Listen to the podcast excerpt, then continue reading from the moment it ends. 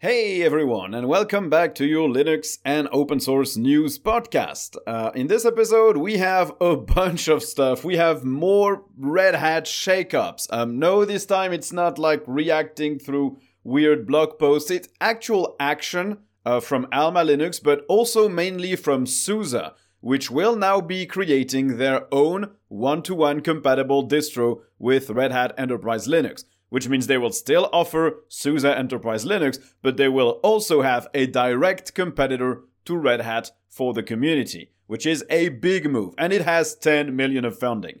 Uh, we also have the official release of Mint 21.2, so we'll talk about that just a little bit because we already covered it pretty well before. We have the release of Thunderbird 115, also called the Supernova release, which is a complete redesign of the app, which I've been using and is pretty awesome. We have Linux passing 3% market share. We have China releasing their first from scratch Linux distro and a lot more stuff. So, as always, all the links I use to make this podcast are in the description of the show, and all the links to support the show are also in the show notes. So, let's get started.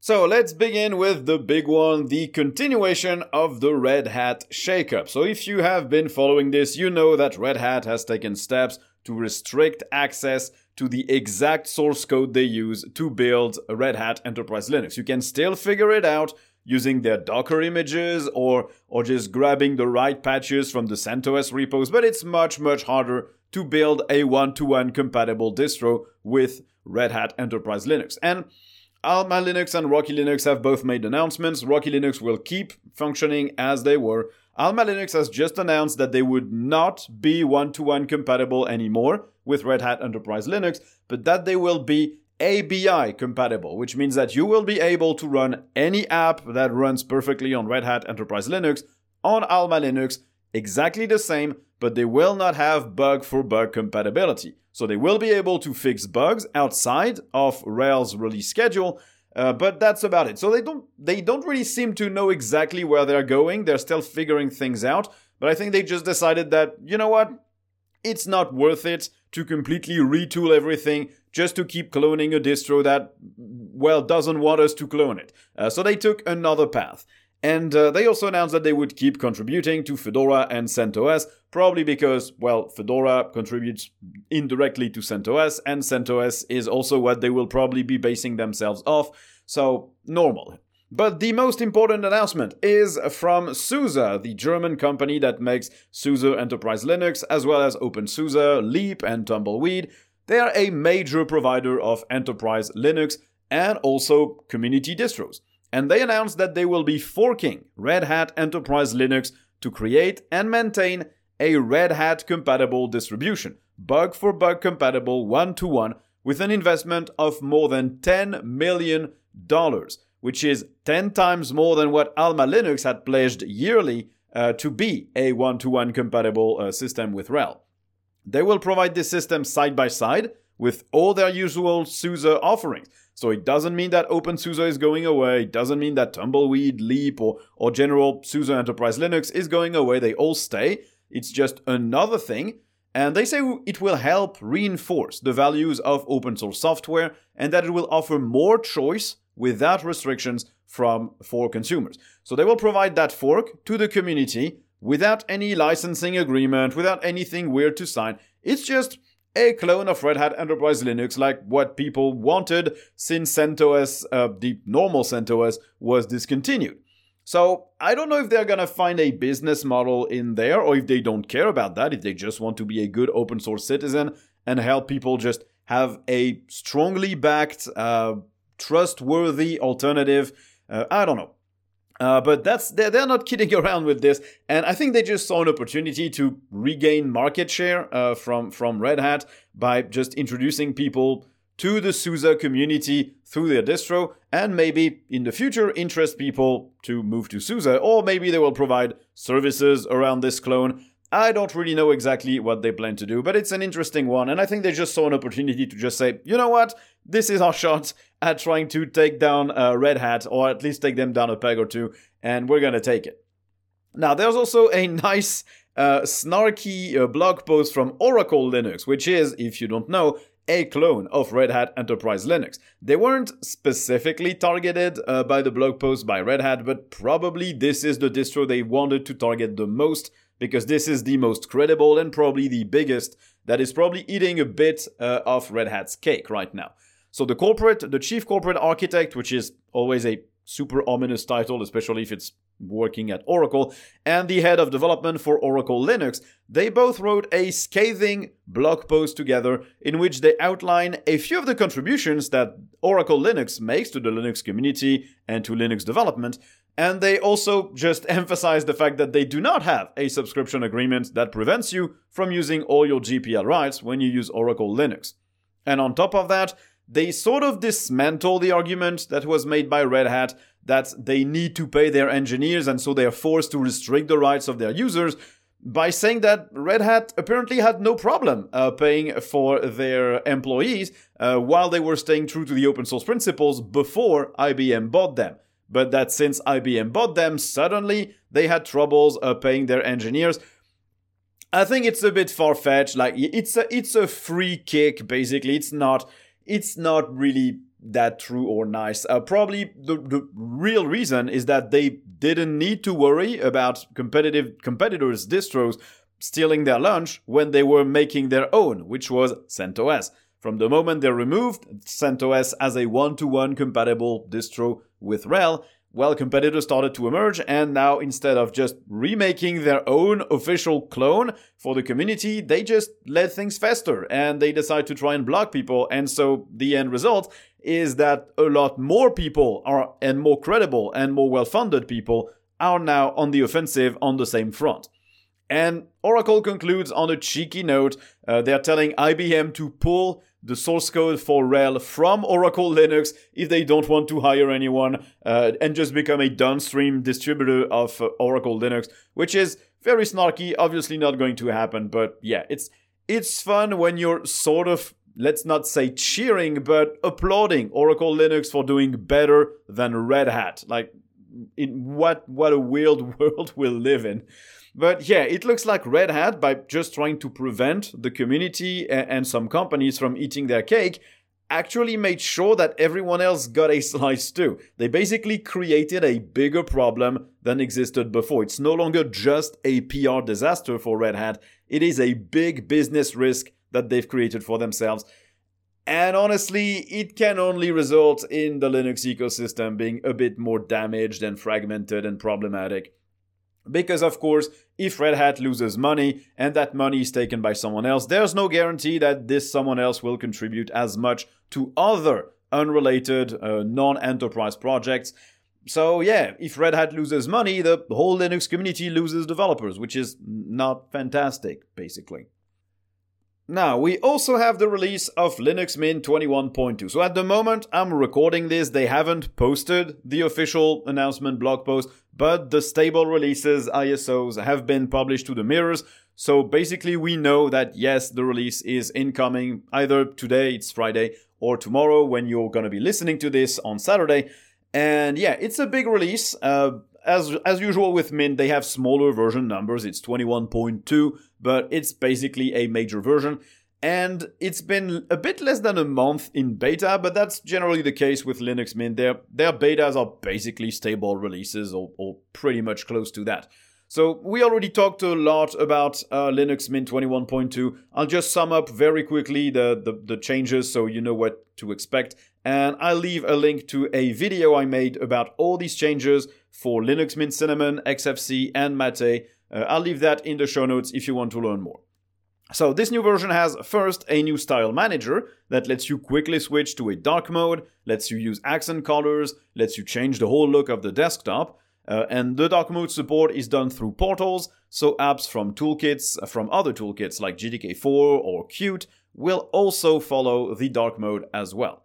The accent colors that you can pick are now also used a lot more throughout the system. Uh, your folders will use that.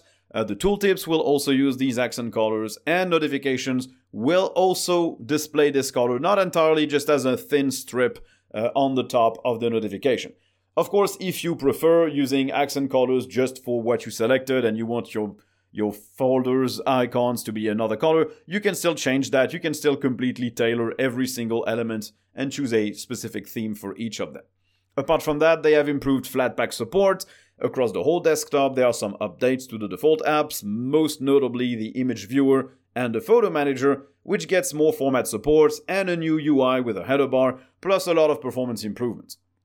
And of course, there are the XFCE and Mate editions of Mint 21.2.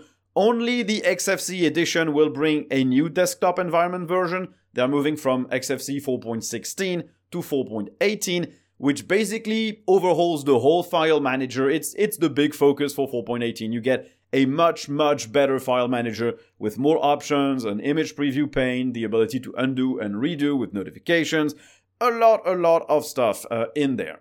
And for the Mate edition of Linux Mint, you don't get a new version of Mate. It's still, I think, 1.26. There have been no new versions since 1.26. Mate moves very, very slowly in terms of how they evolve. Uh, so you get the same exact experience without a few specific cinnamon changes uh, that you don't get either on XFCE or on Mate. But they're still pretty good editions. There's no news yet on the Linux Mint Debian edition. Generally, it comes a month or two after the official release. Uh, it's still not their main development platform, but it will come, and it will probably be based on Debian 12. I would I would hope or think. Uh, the rest of the Mint 21.2 editions are based on Ubuntu 22.04. They will not have a new rebase until uh, 24.04, which will be the next Ubuntu LTS, on which Mint will base themselves, unless they plan to move to a Debian base uh, fully and remove the Ubuntu based editions. Who knows? Uh, it, a lot of stuff can happen in about a year. So, as I said, I have a video which will showcase way better than in a podcast all the visual changes that you can find in a Linux Mint. Uh, there's a link to it in the show notes.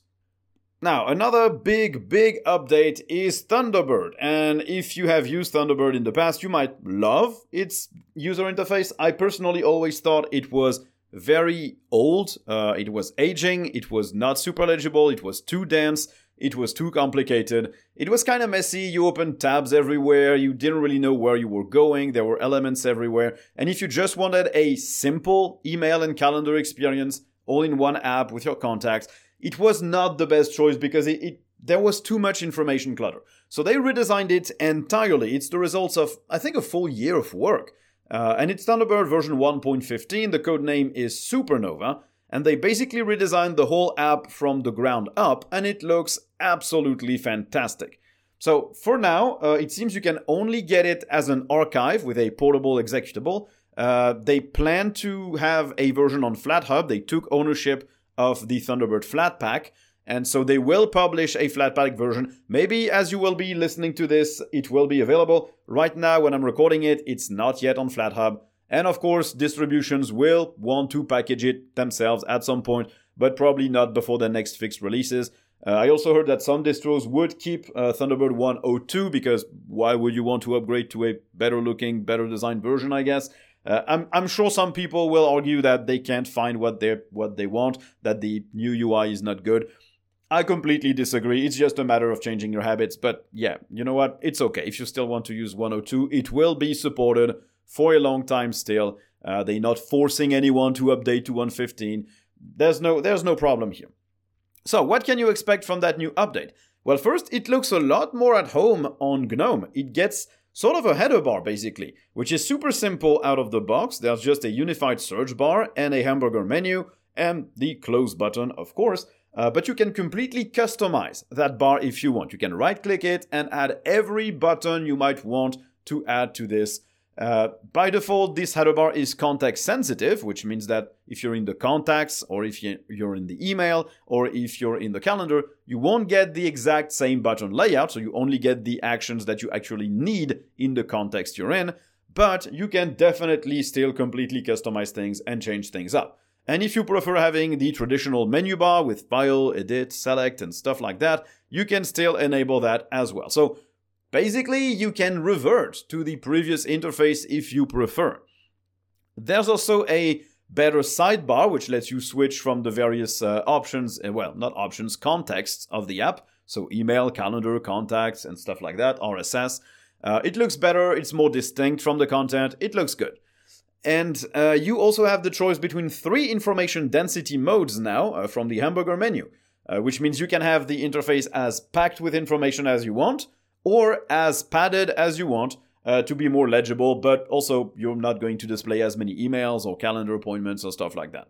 You get a new folder and tag sidebar in the email part of the app, which means that you can sort your folders better. It's more legible, it doesn't look like a, a directory tree which I always felt was pretty weird for a mail app because would you really have like three or five folders deep directory structure instead of just maybe two uh, in terms of depth, two or three folders?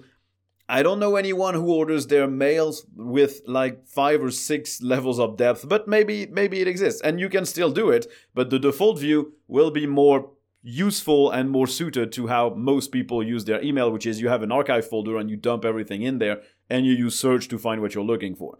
Uh, it's, in my opinion, way clearer than the previous view. There's a modernized view uh, for the emails using cards instead of just regular one line emails. It's optional, it's disabled by default in my experience, uh, but I think it looks much better and it also lets you preview more of the email uh, before you click on it, which is nice. There's a much better address book. It's mainly just layout stuff for the address book. It's just like information for contacts. It's just way more legible. The contact pages are better. There's better keyboard navigation throughout all the app. And there's a revamped calendar that is a lot easier to parse than the previous ones. It's less completely charged with elements and visual stuff. It's just way more legible. So I've been test driving this Thunderbird release as my main email client and calendar uh, since it was released, so it's only been a few days. But I can safely say that they nailed this thing. It is now a lot better to use. As someone who really could not use Thunderbird before, before because it was so confusing. It was just there was just too much everywhere. And this new release really makes me feel like I can use this full time. Uh, like this is going to be my main email and calendar client. I'm still not a big fan of the fact that it opens tabs for everything, I would just much rather have a single view and it switches from that, or at least an option to enable that. Uh, just having one page and it just displays what I clicked on in that page and doesn't open tabs. But I can understand why it's there. It's a productivity feature, and yeah, I would just wish an option to disable that, or maybe a plugin in the future. But that's just me.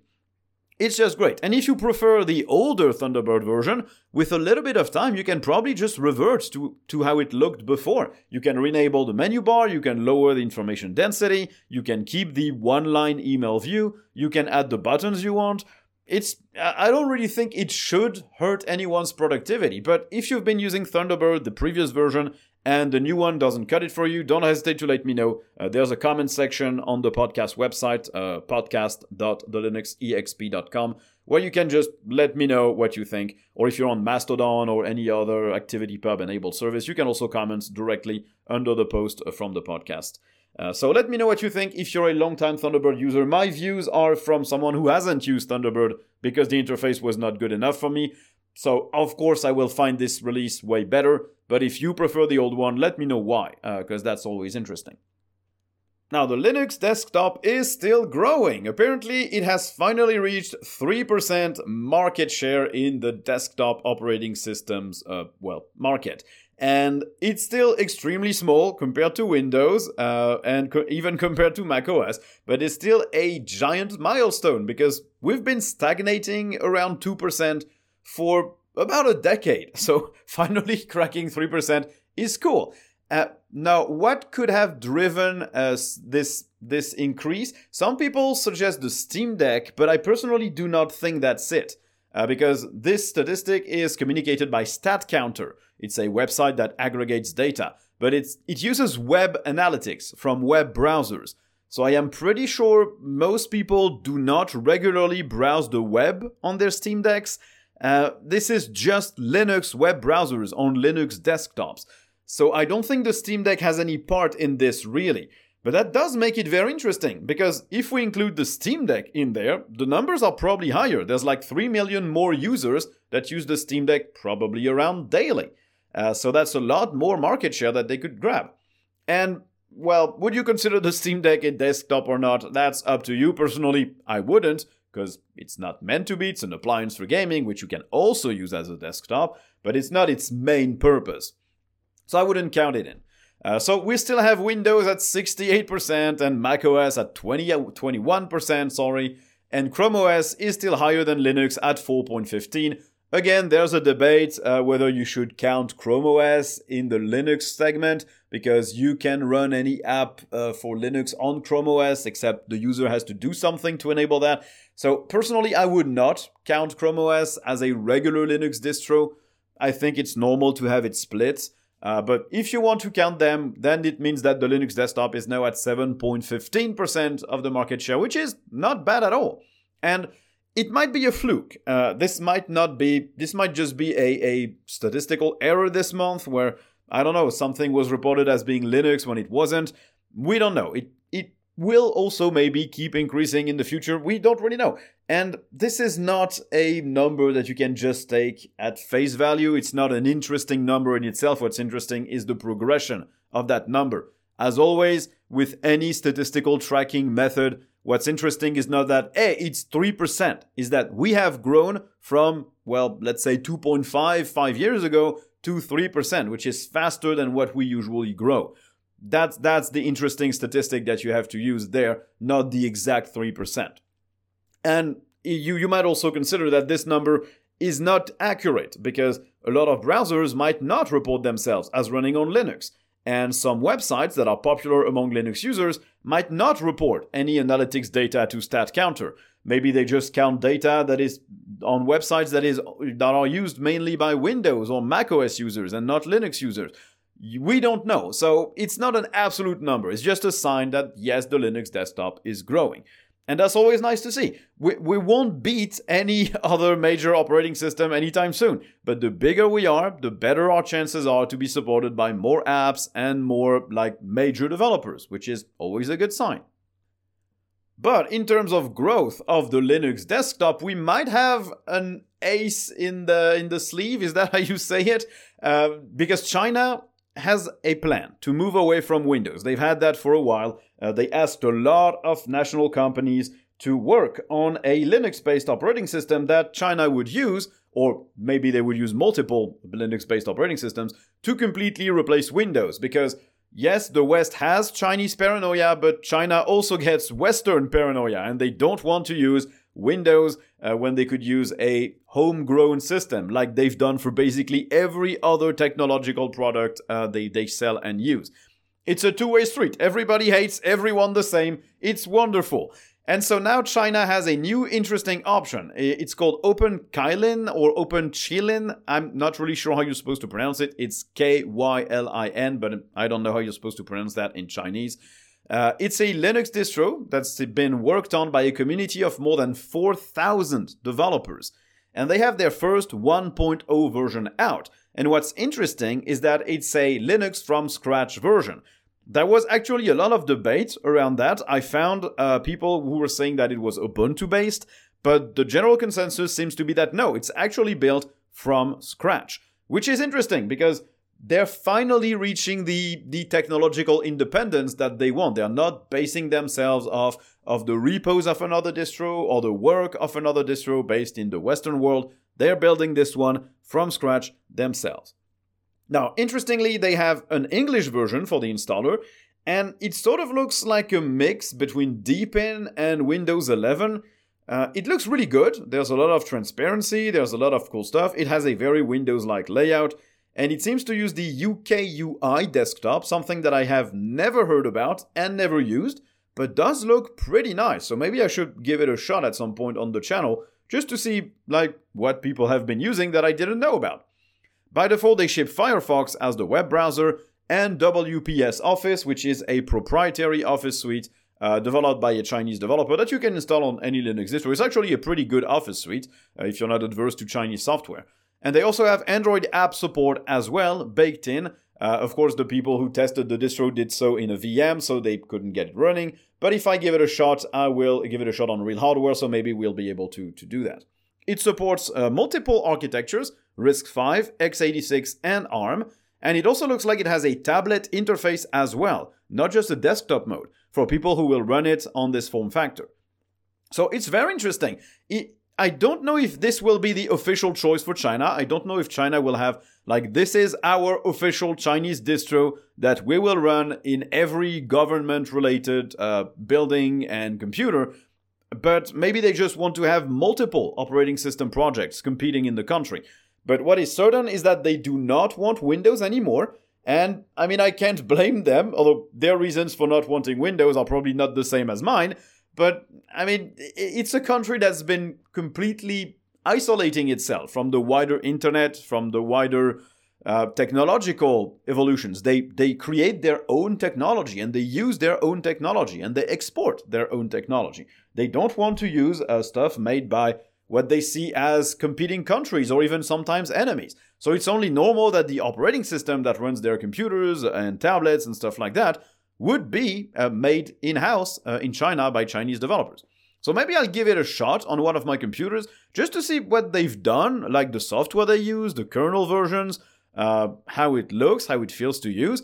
I'm expecting the usual, like, sort of weirdly translated Chinese to English uh, with weird turns of phrases. Although, who am I to talk as a French person?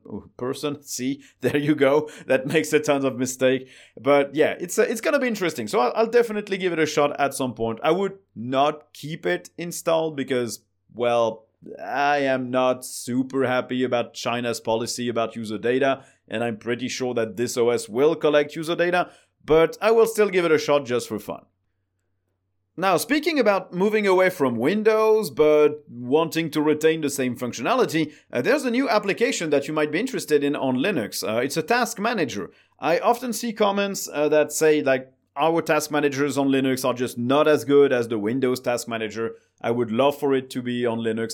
And so basically now you have it. Uh, it's a, it's of course not made by, by Microsoft, but it's a pretty much carbon copy of the look and features of the Windows Task Manager.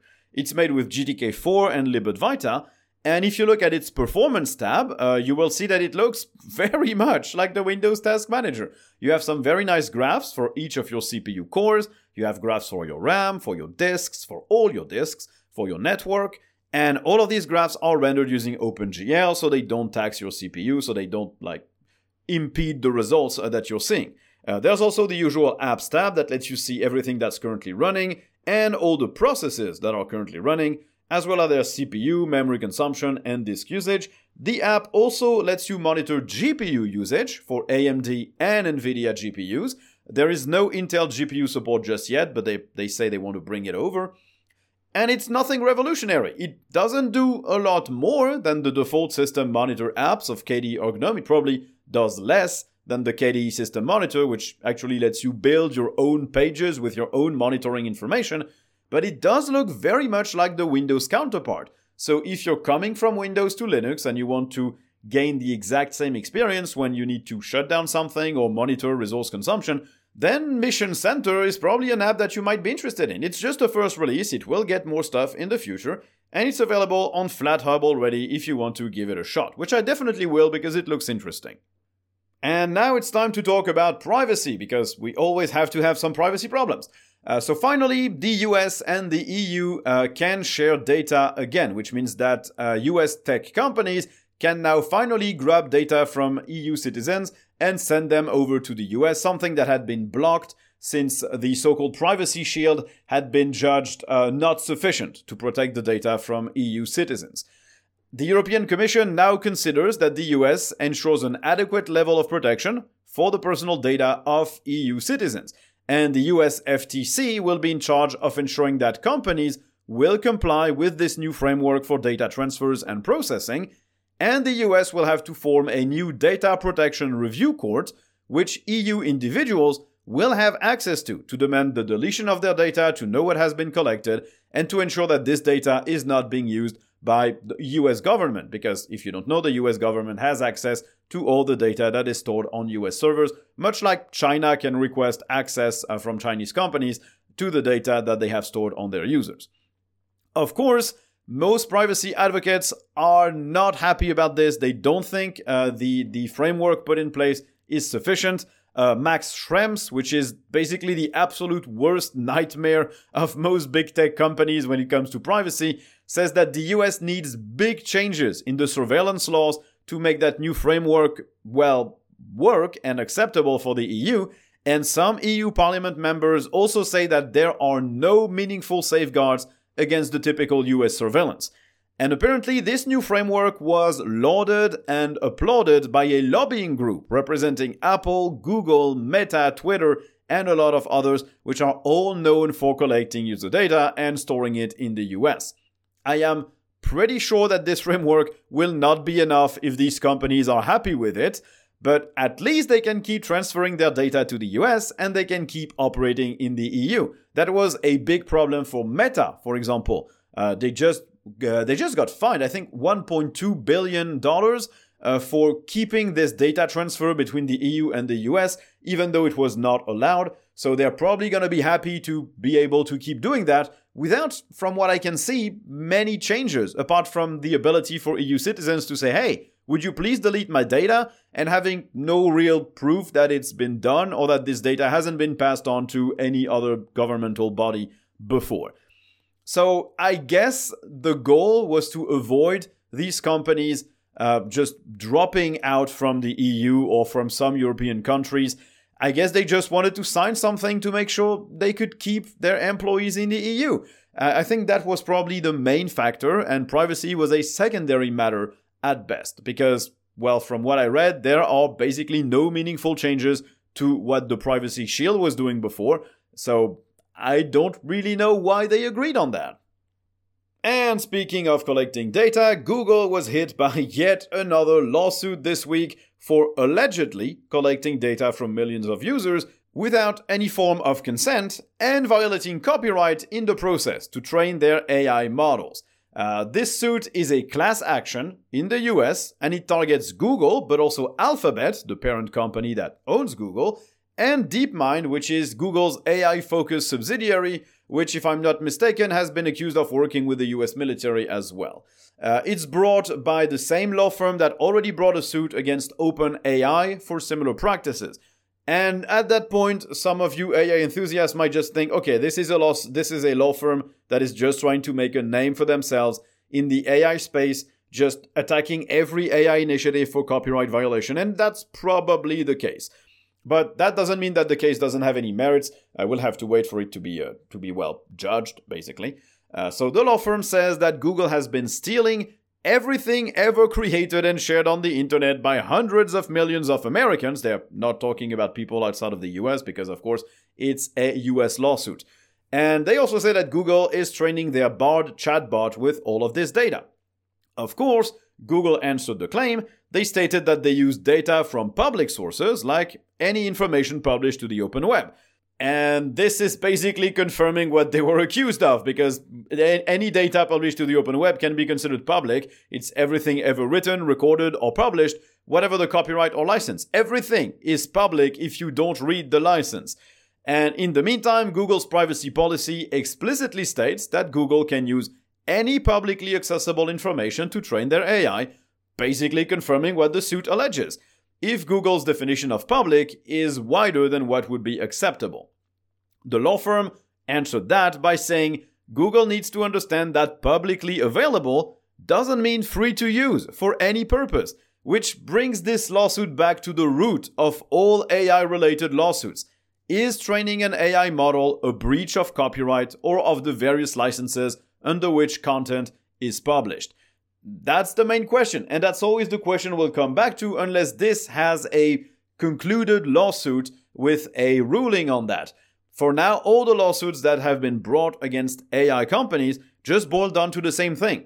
Are you respecting the license if you use the data to train your algorithm? Are the licenses covering this use case or not? And if not, is it really public if you decide to ignore the license attached to something? It's the same problem with GitHub Copilot. It's the same problem with OpenAI. It's the same problem with uh, every like image generating AI like Stable Diffusion or Midjourney. It's the same problem for any uh, large language model. And until one of these lawsuits has been concluded and has a ruling on it, they will keep popping up against every single AI related initiative. And of course, even if these lawsuits are, are ruled upon in the US, it won't prevent similar suits from popping up everywhere in the world because, well, rulings are different everywhere. So maybe the US will say, you know what, that's okay if, if it's on the internet. Uh, training a large language model on public data is not a breach of the license. Maybe the EU will say the opposite. We don't really know. So we'll have to wait uh, until one of these cases gets a ruling. And until then, I will keep reporting on all the major ones that keep popping up. Okay, and let's wrap this up with the gaming news. So, first, we have the usual bi monthly release of Wine, Wine 8.12, which now has the latest patches to support Wayland natively. It is still not able to run a game correctly for you to interact with the game. It will just paint the content of a window, but that's it. You can't run a game with a Wayland native version of Wine. There are also some improvements to Wine D3D, which is the DirectX implementation of Wine, which does the same thing as DXVK. And there are also 31 bug fixes, including for StarCraft 2, Exile 2016, and a bunch of Windows apps, because we often forget that Wine is not just for video games, it's also for any Windows program, and well, this time it's mainly for specific programs and not specific games. Now, AMD also open sourced their FidelityFX SDK. Uh, this is a toolkit that lets developers implement stuff in their games like visual effects, uh, like blur, like depth of field, like variable shading, and a lot more that I have absolutely no idea what they do. Uh, but it also lets developers implement FSR1 and FSR2 in their games. So it's nice to have the SDK completely open source. And apparently, they provided a lot of documentation about it to make sure that people can actually use it. And they have complete pre built solutions to help developers implement all these effects in their games and their code. They actually say that most of these effects can now be implemented using less than 20 lines of code, which should make this thing a lot more appealing. And there's been a lot of debate on FSR versus DLSS. The consensus seems to be that FSR is not as good as DLSS, and I would answer that it's actually much better because it can run everywhere. Uh, you can run FSR on NVIDIA GPUs, on AMD GPUs, on Intel GPUs, even on integrated APUs. DLSS only runs on NVIDIA GPUs. So, yeah, it's better by default, and it wins because it's compatible with everything. Uh, this debate was sparked uh, when uh, Starfield announced that they would be working with AMD, and as such would not be providing uh, DLSS to their users. And people were mad, the, the ones that have NVIDIA GPUs. But everybody else, including Linux users, is probably way happier because it means that on a Steam Deck, if Starfield is able to run, you will have native FSR. If you are just gaming on Linux in general, you will have native FSR from the game. And basically everyone will have upscaling instead of just NVIDIA users having this solution. Of course, they could have implemented the two solutions side by side, DLSS and FSR, but maybe it's just better to implement one that works everywhere instead of just using a lot of time to support uh, like half of the user base and the other solution that would support everyone. So, um, end of the tangent about these solutions, but as always, props to AMD for making a lot of their stuff open source. They're really today the best option for Linux users, I think, uh, because even though NVIDIA seems to be taking steps to open source a bunch of their stuff, including a lot of their driver related code, they they are not supporting an open source driver themselves. Uh, their driver has not seen a lot of code drops since it was initially dropped on GitHub, and it's not a functional driver for 99% of people. So, and they're also not providing all of their libraries and everything uh, as open source. So, yeah, I'm I mean, today, if you're a Linux user, you probably want to go with AMD, whether it's for CPUs or GPUs. You always get performance boosts uh, with various updates to the kernel. You always get better support. Your, your GPU might not work immediately when it's released, but when it works, it will work better. Now, still on the topic of graphics, uh, Meta, yes, that Meta, well, Facebook basically, uh, released an open source graphics library under the MIT license and it's called IGL for Intermediate Graphics Library. And the goal is to have some kind of middleman layer uh, that the game developers can use in their games that then connects to the various graphics APIs that the system can have access to, uh, like Vulkan, OpenGL, WebGL, or Metal. It is cross platform for Android, for iOS, for Linux, macOS, and Windows, and it would let developers implement just that library and let it do the heavy lifting to work on any other platform. Uh, basically, you don't have to support a specific API. You can just use IGL and it will automatically pick the API that is available, or maybe give the users a choice to use like the best one, or maybe the developer will say, okay, uh, favor Vulkan first, uh, but if Vulkan is not available, use Metal, and if Metal is not available, use OpenGL or WebGL or whatever. It sounds interesting. Uh, we'll have to see if this creates some kind of performance hit, because of course, when you're running intermediary code that is then running uh, the graphics API, you're bound to lose a little bit of performance. And we'll have to see if it supports all the features that developers need to make their games. Uh, because generally these middleman layers have abstractions, and since all graphics APIs have different levels of feature support, you can't exactly know if they're going to support everything a developer might actually want to use in their games. Uh, and of course, the main issue with cross platform game development is generally more supporting your game on different platforms and not specifically porting the game it's just like saying, okay, you know what? Now that I have this Linux version, I need to support it, accept bug reports, and fix them in a timely manner, and bring the DLC in a timely manner, and whatever. And of course, uh, IGL will not really help with that. Uh, so it doesn't fix the big problem of porting, but it can definitely make porting easier if it's uh, done correctly. And since it's under the MIT license, who cares that it's Meta that developed it? Okay, and finally we have some news about Yuzu, which is the Nintendo Switch emulator. Uh, they've dropped a big blog post full of technical details that I don't quite exactly understand, apart from a few things.